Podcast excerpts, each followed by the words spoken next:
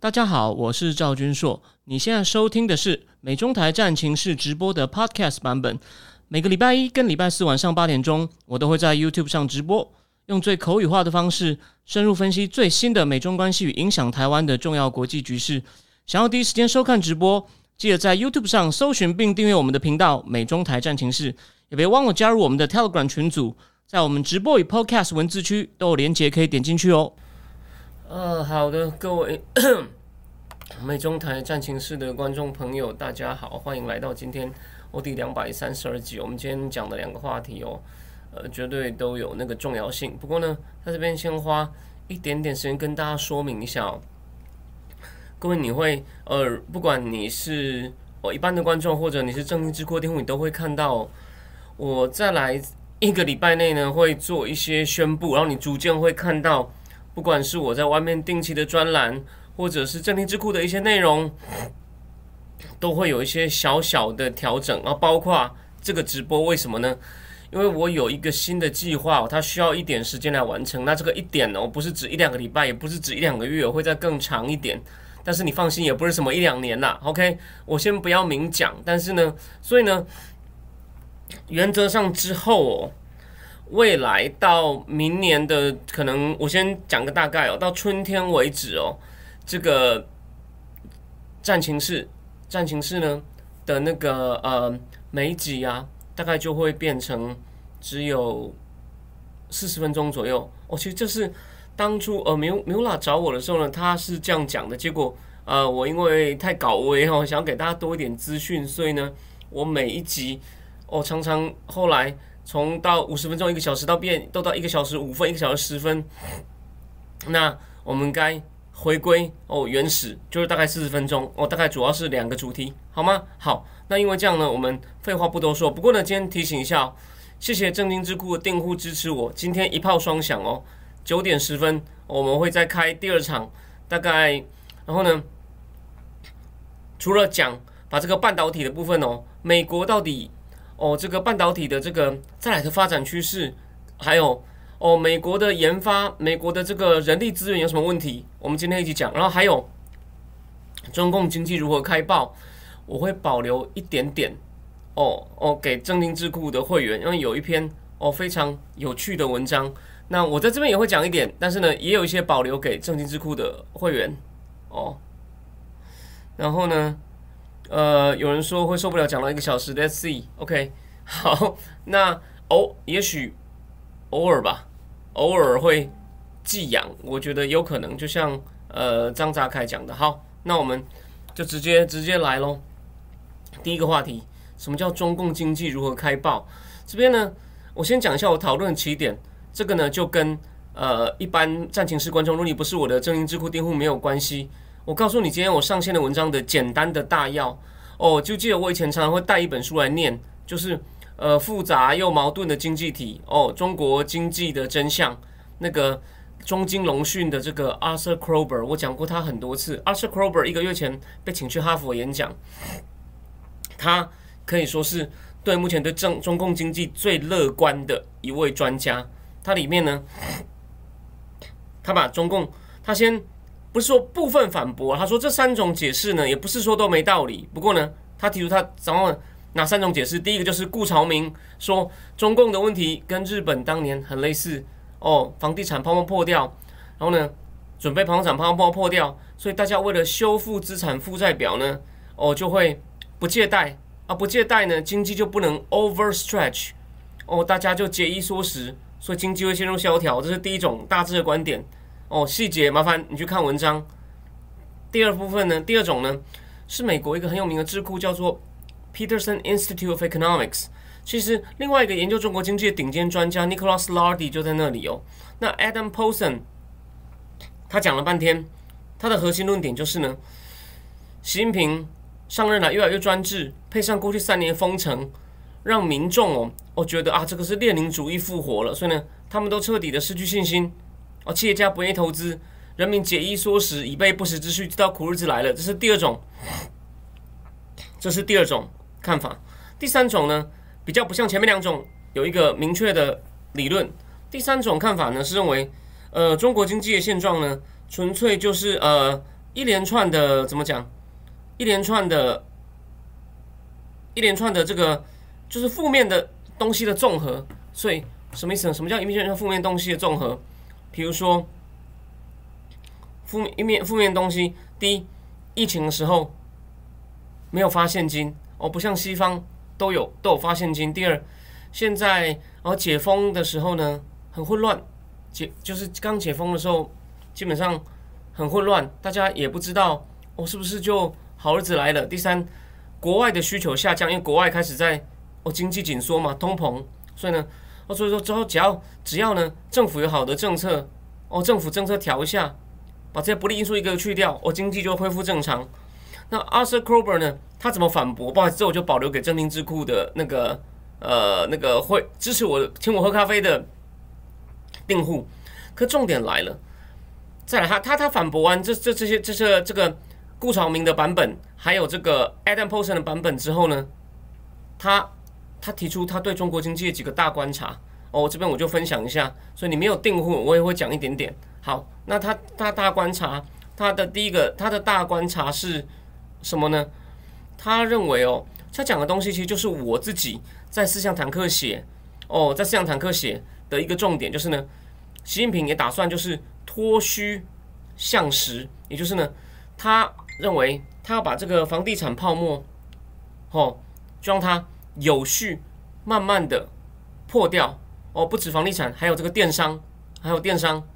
那电商我等一下我会再补充，今天《金融时报》一篇专题报道，他怎么看电商？他对于电商为什么他要打习近平打击电商呢？有更深入的分析。OK，那他想要所谓的脱虚向实，他认为中国经济呢不能太依靠这个基础建设、房地产，要转向真正的哦一些实的东西。比如说工厂，我们要继续发展高科技，为什么呢？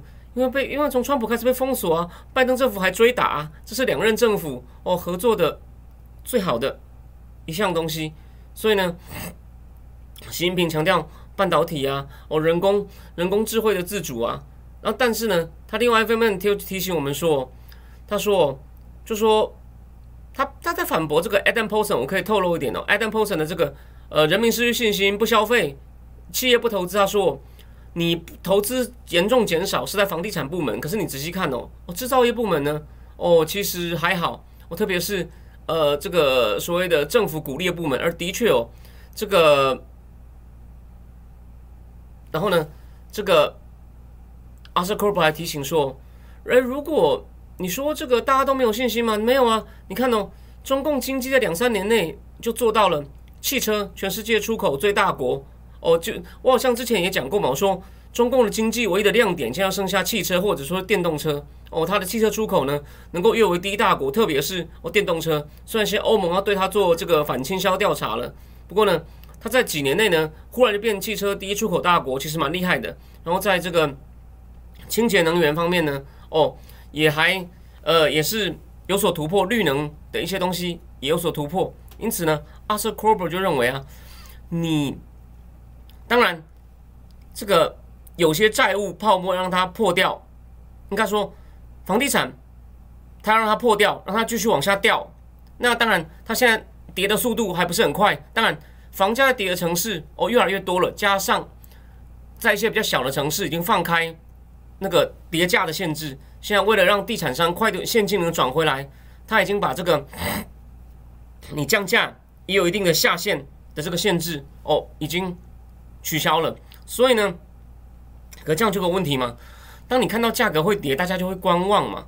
哦，然后呢，人民观望，那这实际上成交，说不定你降价不一定有用了，它会越来越少。然后房其他地产商看到，哦，这个情况呢，也就不敢弄那么多建案啊。所以来自房地产部门的需求会减少，那少盖房子，钢筋水泥哦就会少了，建材也会少了。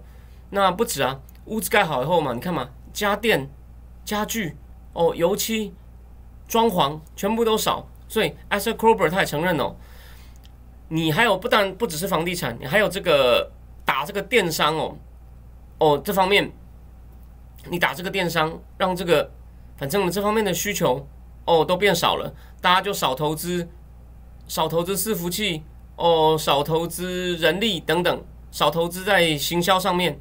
Anyway，他说我这个需求会很明显的减缓。那他的你要从你这边少了，从哪边补呢？你高科技业或或者是中共继续发展，提升它的这种制造业出口的这种技术能力呢？他认为这个中共底子是不错的，可是呢，你要提升哦，你要这个需求呢？如果要从新的需求来自于，比如说对于制造业的投资哦，不管是中国想要自力更生的，或者为了出口的制造业的这个投资呢，补不起来这个消费的哦，这个房地产部分少的需求，所以 overall 哦需求会下降，经济成长会下降。包括说对习近平来说呢？他就是希望哦，中共变成一个列宁主义版的德国，什么意思呢？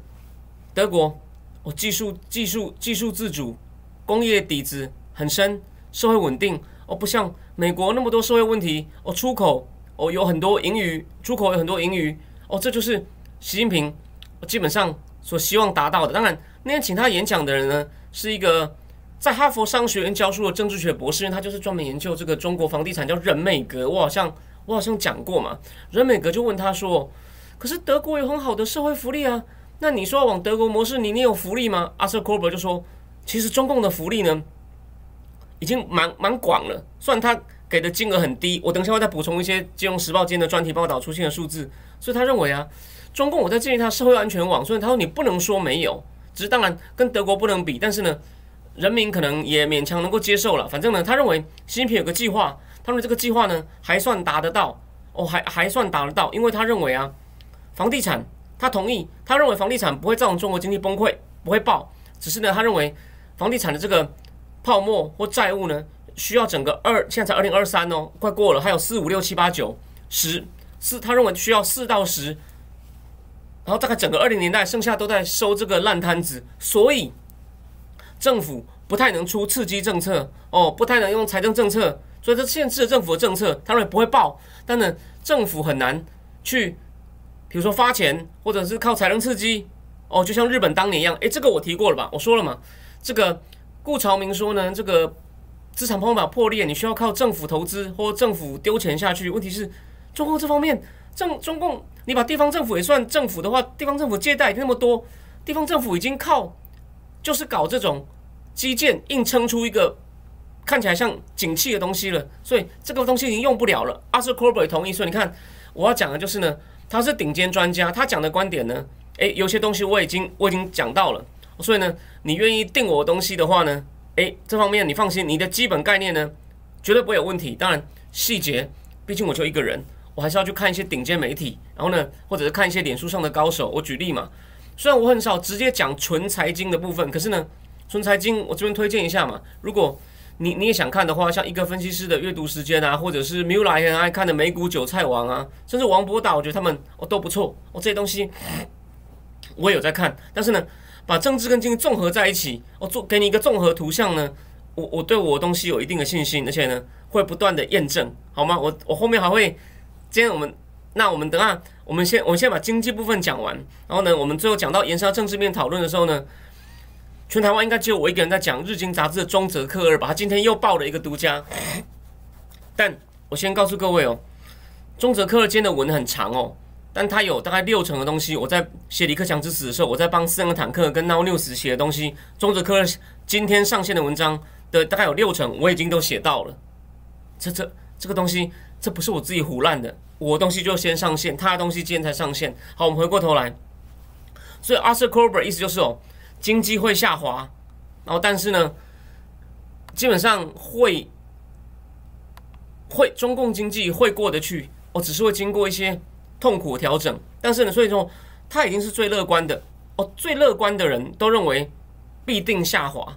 哎，可是你以为就是大家过苦一点，然后呢就过了吗？然后赵林说，像你这样的人，以前到我一直在讲中共快不行了，要过奈何桥了，你一定是错的吗？哎，我们就继续继续谈一下。第一，他就忽略了一件事情：人民愿意接受哦，那个政府不帮我，然后呢，如果我不是少数那些政府偏好的制造业，或者是专出口导向的制造业，如果我不在这里面的人，哦，或者是我本来在，但是后来我太老了，我被解雇了，等等的，那我或者是一般人哦，不在这些行业的人，我的日子越来越苦，我还要接受政府吗？大家不要忘了，过去为什么他们那那么那么拥护政府？就说啊，你们你们就这么有政治自由有什么了不起？我我肯定看过在脸书上有个人跟我辩论说，我以前跟你们一样，他是对岸的人，他说我跟以前跟你们一样。哦，很重视民主自由，可是后来我自己做生意啊，发现地方官员非常帮助我啊。我想这个体制有什么不好呢？就你们这些人在那边空谈。可是现在问题来了，讲到地方官员，《金融时报》这个专题就讲，有一个山东的商人，他说地方官员一直跟他借钱都没有要还，他最后忍不住去要了，应该是这个意思。这地方官员说：“我拿一些地来当代偿。”当我就是我给你一些地好，他说我才不要你的地，你那个地价值又不高，现在房地产也不行，我拿你的地根本就没有价值，我不要。他说后来呢，把钱投资在一个地方官碰不到的养鸡场去了，你就知道。然后呢，这个金融时报开始举个例子，在北京的郊外啊，有一个人，他以前是专门办什么，帮人家成立空壳公司，去借新贷款来还旧贷款，就是呢，帮你救有点像救急的哦的人，他也是说。我今年我没有看过经济这么惨，到处都在裁员。我今年九月的收入只有去年的一小部分而已。哦，我我快我快干不下去了。哦，我要回河南老家去卖有机鸡蛋。然后呢，那附近还有一个女生，她本来是开杂货店，她说我附近很多房子被拆的，说什么她盖在不当的这个，她这个不能盖房子，她这边盖了房子，她把房子拆，她说我才不相信是政府想要赶我们走。像这些房子拆了，我的杂货店生意也变差了。有没有？所以你会看到，像最大问题的人民呢？哦，一般的像我刚刚讲，他访问的这种升斗小民过得不好。那中产阶级呢？啊，买的房子贬值啊，或者是我买的恒大的理财产品，哦，那些钱是要拿去股继续去盖房子的，哦，继续去盖房拿去周转的。恒大或者是那个什么中融信托理财，中产阶级买理财产品亏钱，或者是。我房子的现值亏钱，或者我之前买了一套房赚了一点钱，然后呢，我一面在外面工作，一方面呢又在哦就在业余炒房，结果呢现在房子价值开始跌了，我怎么办？哦，我是之前还讲过有人提早还贷款吗？说我现在电商工作我还保住，我收入还不错，我赶快把贷款还一还，免得我没工作了，我贷款哪里还呢？有钱人呢被打压，没地方投资，甚至开始把有钱把钱往外转，所以你们看到。不管每一个阶层，都开始面临一些问题，特别是城市里还有两亿多个农民工。虽然说现在根据这个中共的这个呃资料，有百分之六十五的人住在城市，可是呢，大概有两成多的人哦，他就是农民工。记得哦，你农民工在城市里哦，你的医疗还有教育的待遇，你是二等公民。所以这个东西是早十几年前很多人在讲，中共要做这个改革。那户籍改革，我前我之前也有讲嘛。我说中共现在要救经济，要么发钱，我要么户籍改革。第三，国有企业拍卖，但没有一个做得到。那这个户籍改革早就有人在讲，但是后来都就没有人讲了。大家反而讲说习近平在改什么改革，在打电商就改革，放屁！我等一下再跟各位讲，我等下再跟我讲为什么说打电商是放屁。所以你看哦，每一个这种农民工呢，你知道他们的福利待遇有多惨吗？在一个城市哦。城市一个普通人的大概退休金呢，退职年金呢，大概一万一年有大概五万多人民币，也就是二十多万，每个月有快两万呢，不差好不好？如果是公务员呢，就是一年一年有七万多人民币，你七乘以快算算快五好了，就是一大概一年大概拿三万台币，诶，三万台币，虽然说中国大城市物价也很高，可是三万的话，你基本开销够了吧？那你知道在乡下的跟这些人差多少吗？差了二十二倍。我们我们先用刚刚那个一个月两万的，你除以二十二，每个月一千块。有我知道乡下的那个养老金哦，一个月就是大概两三四百块。你三四百块怎么活啊？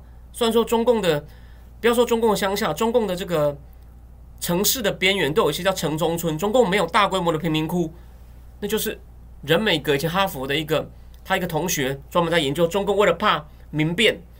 控特意控制在城市里面没有大型的贫民窟，但还是有点类似的，叫城中村。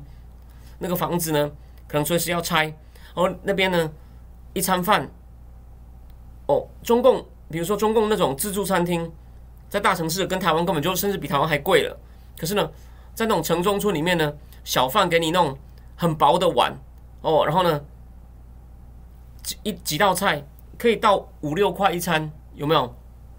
那乡下可能更便宜哦，一天一一天可能三四块，那你你三你你你你你一天算三餐，算十二块，当然三十天至少勉强吃饭了，但其他养老金不够。然后呢，如果以这个医疗支出的话呢，在城市呢，每个人一年平均花在每个人身上呢，大概是四千人民币；在乡下呢，每个人大概才花到一千人民币。所以呢，城乡有巨大差距。所以呢，目前呢，专家就认为啊，你中共要现在要改革经济啊，哦，有一个人就提出一个，好像世界银行的驻中国经济学，他提出哦，你要进行一些退休改革。哦，你要进行一些户籍改革，你甚至还有一些金融改革，还有一些财政改革。财政改革应该就是指这个地方债的问题。地方债问题我等一下会讲。OK，那所以你要进行这些改革，你才有办法哦去救中国经济。不要认为这个每一项改革都很难，都触动很多既得利益。好，所以呢，你有没有看到重我重重点来了？我现在讲的就是呢，每一个阶层的人哦都被影响到，有所不满。就少数那些哦搞制造业的老板，而且是国家重视的制造业呢，也许。哦，还会不错，然后呢，再来，所以呢，民众哦，当然我不否认哦，民众不满他不会起来抗议，他也不敢推翻共产党。当然，像去年的白纸革命其实发生过啊。诶，金融时报就访一个专家就说，那是那种白纸革为什么会白纸革命？是因为人身自由遭到极大的侵犯，他才受不了了。就是就算你是共产党，我也跟你拼了。可是你要这样想哦，我提醒各位哦。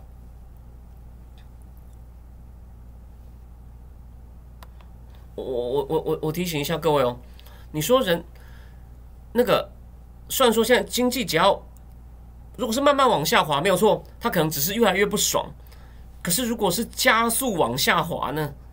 加速往下滑的话呢？如果你变得过得很惨呢？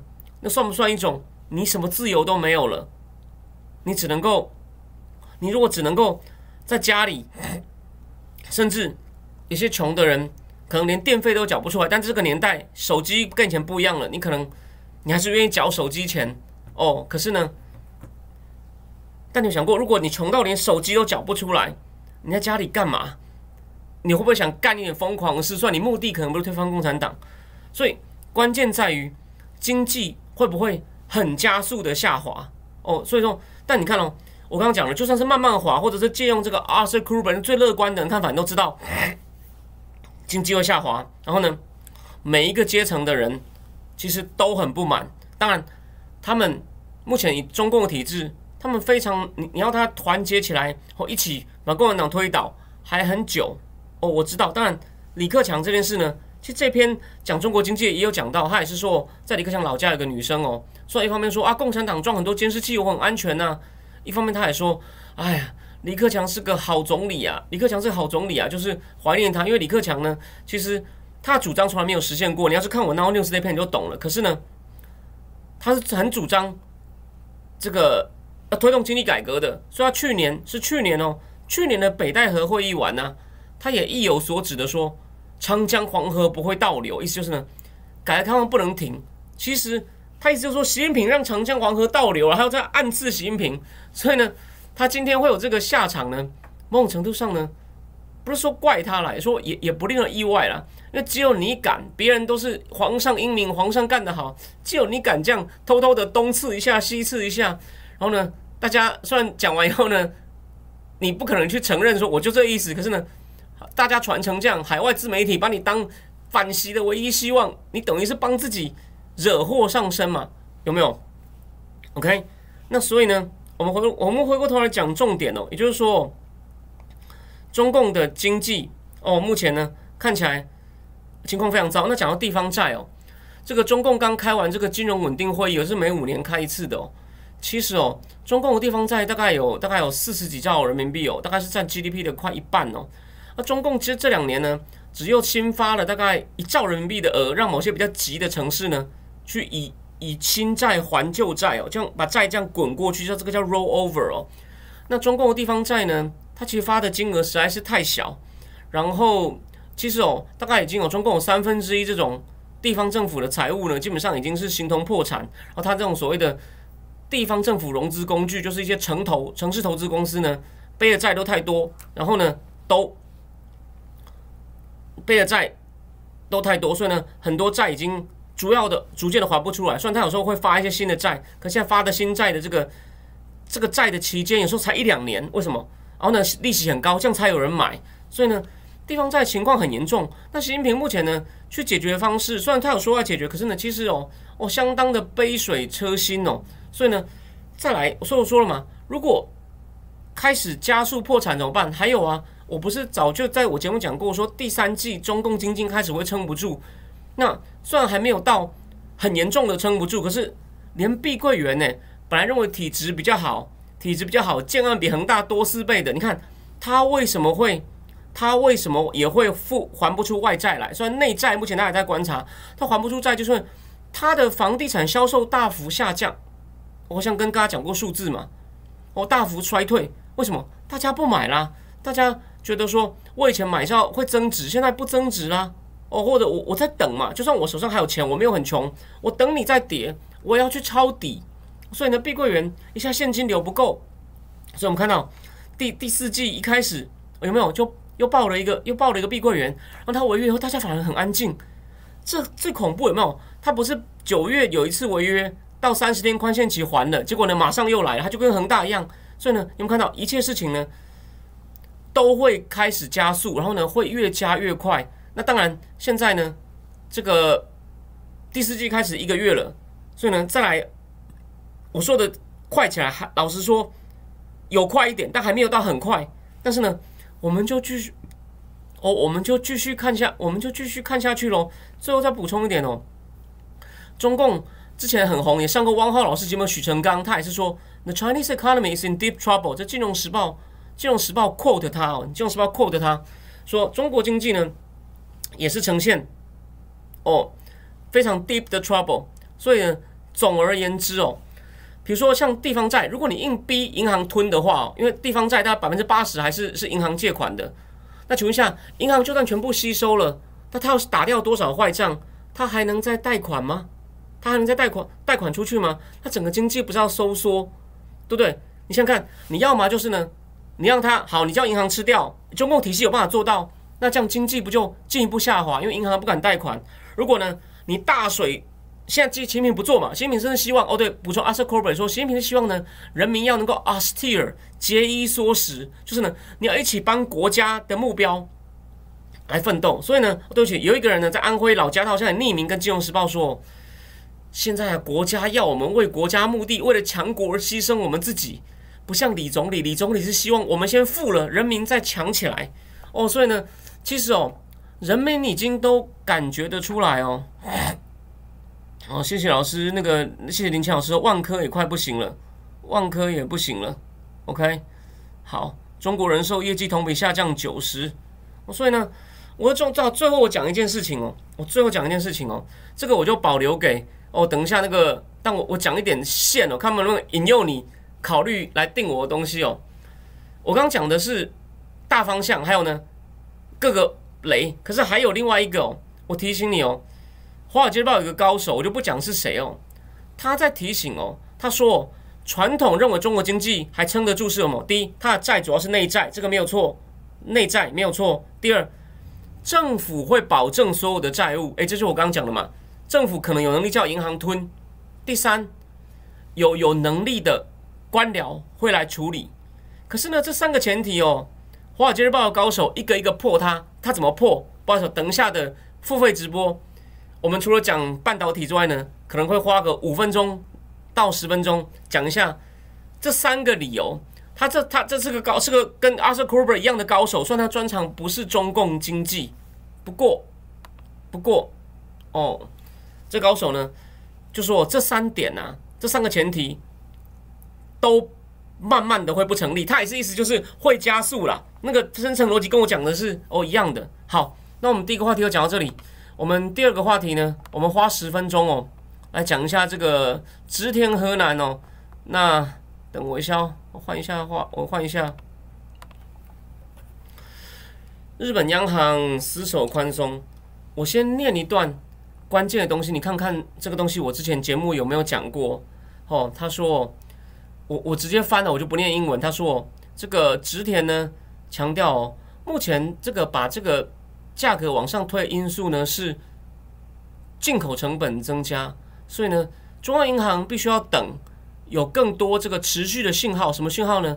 薪资成长来确保经济不会重新掉到数十年来的通货紧缩。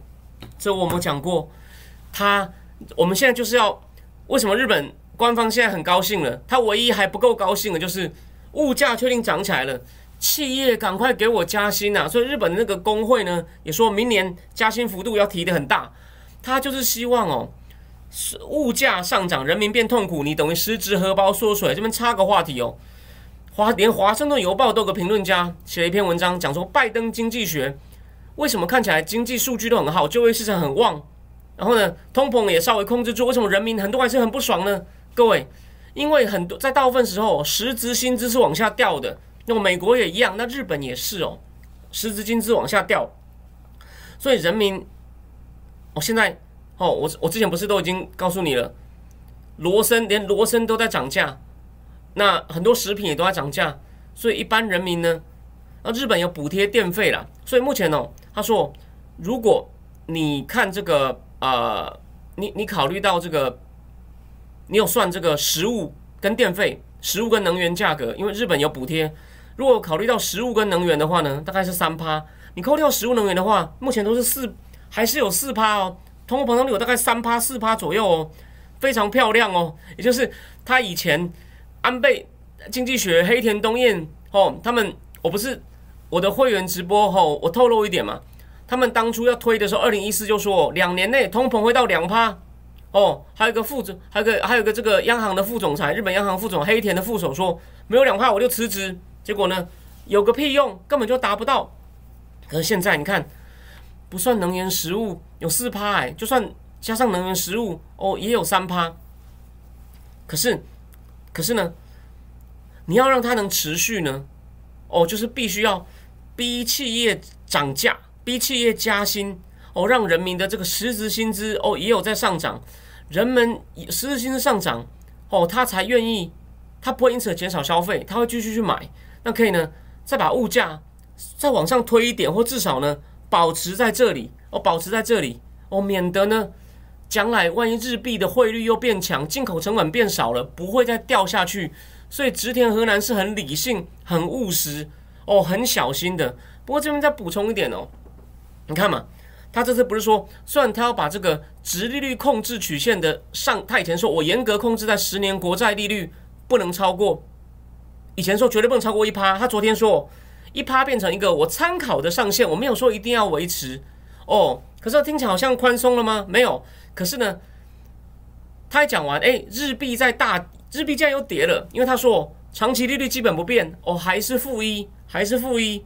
然后呢，所以日币又跌了。所以那个是外务省那位高财务省那位名字很神的神田真人说，我在观察情势，必要时候会干预，但是他想要把这个。日币，我就说怕呢，他怕这个什么？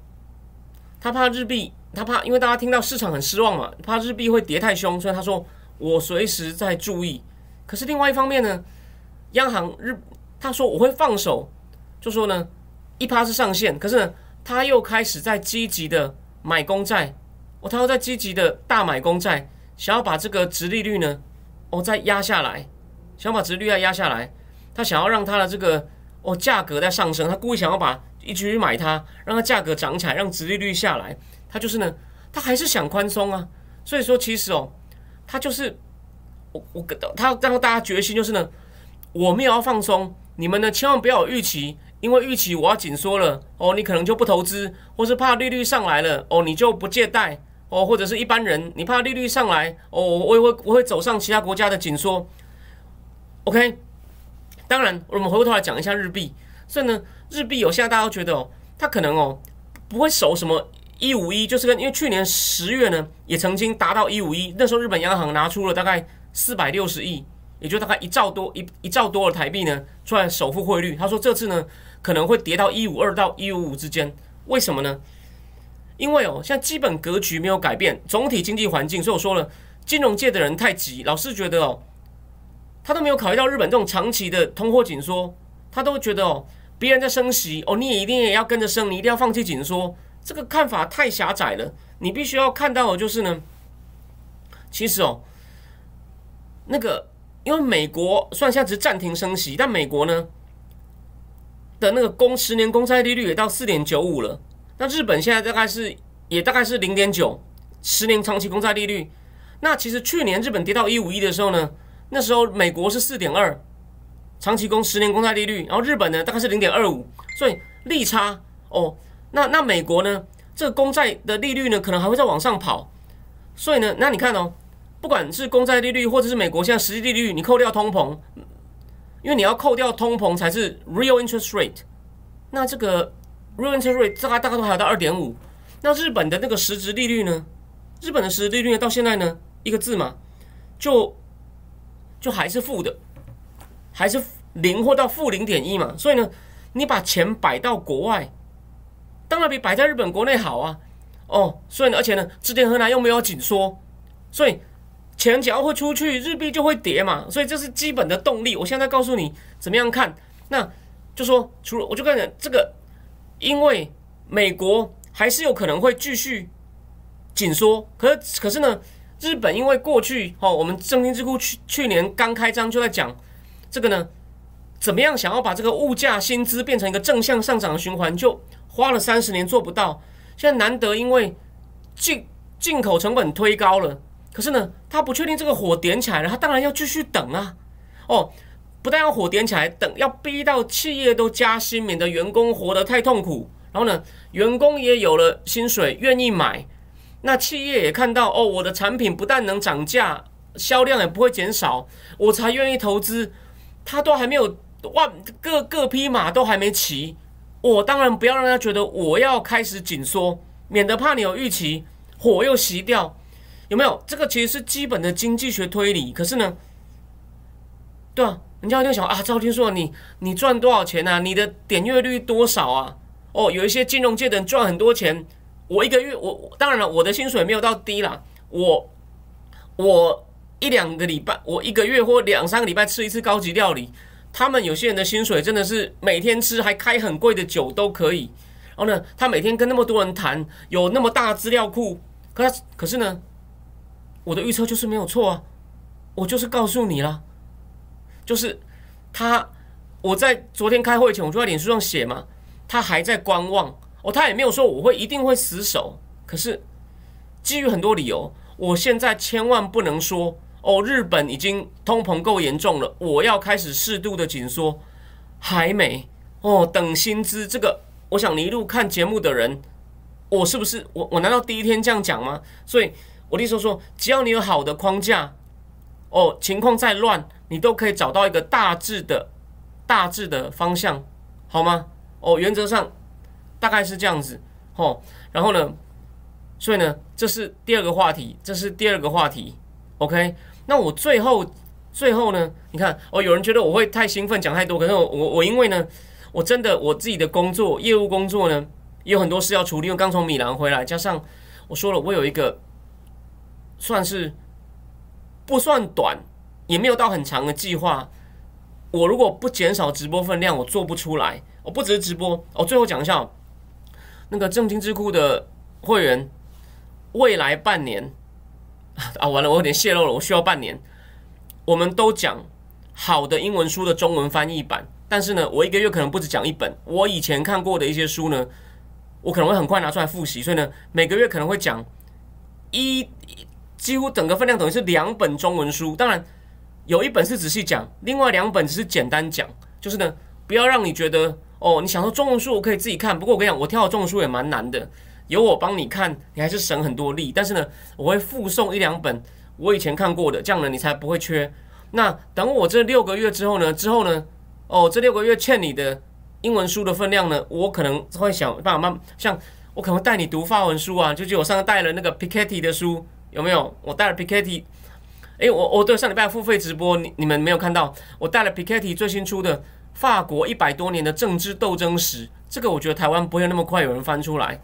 我等我这半年忙完，我明年开始带大家读一点，没有办法全部读完，将会当做一种补偿，好吗？所以呢，未来半年你会看到我在思想坦克跟 Now News 可能都会呈现，除非有很大的事情，都会呈现消失的状态。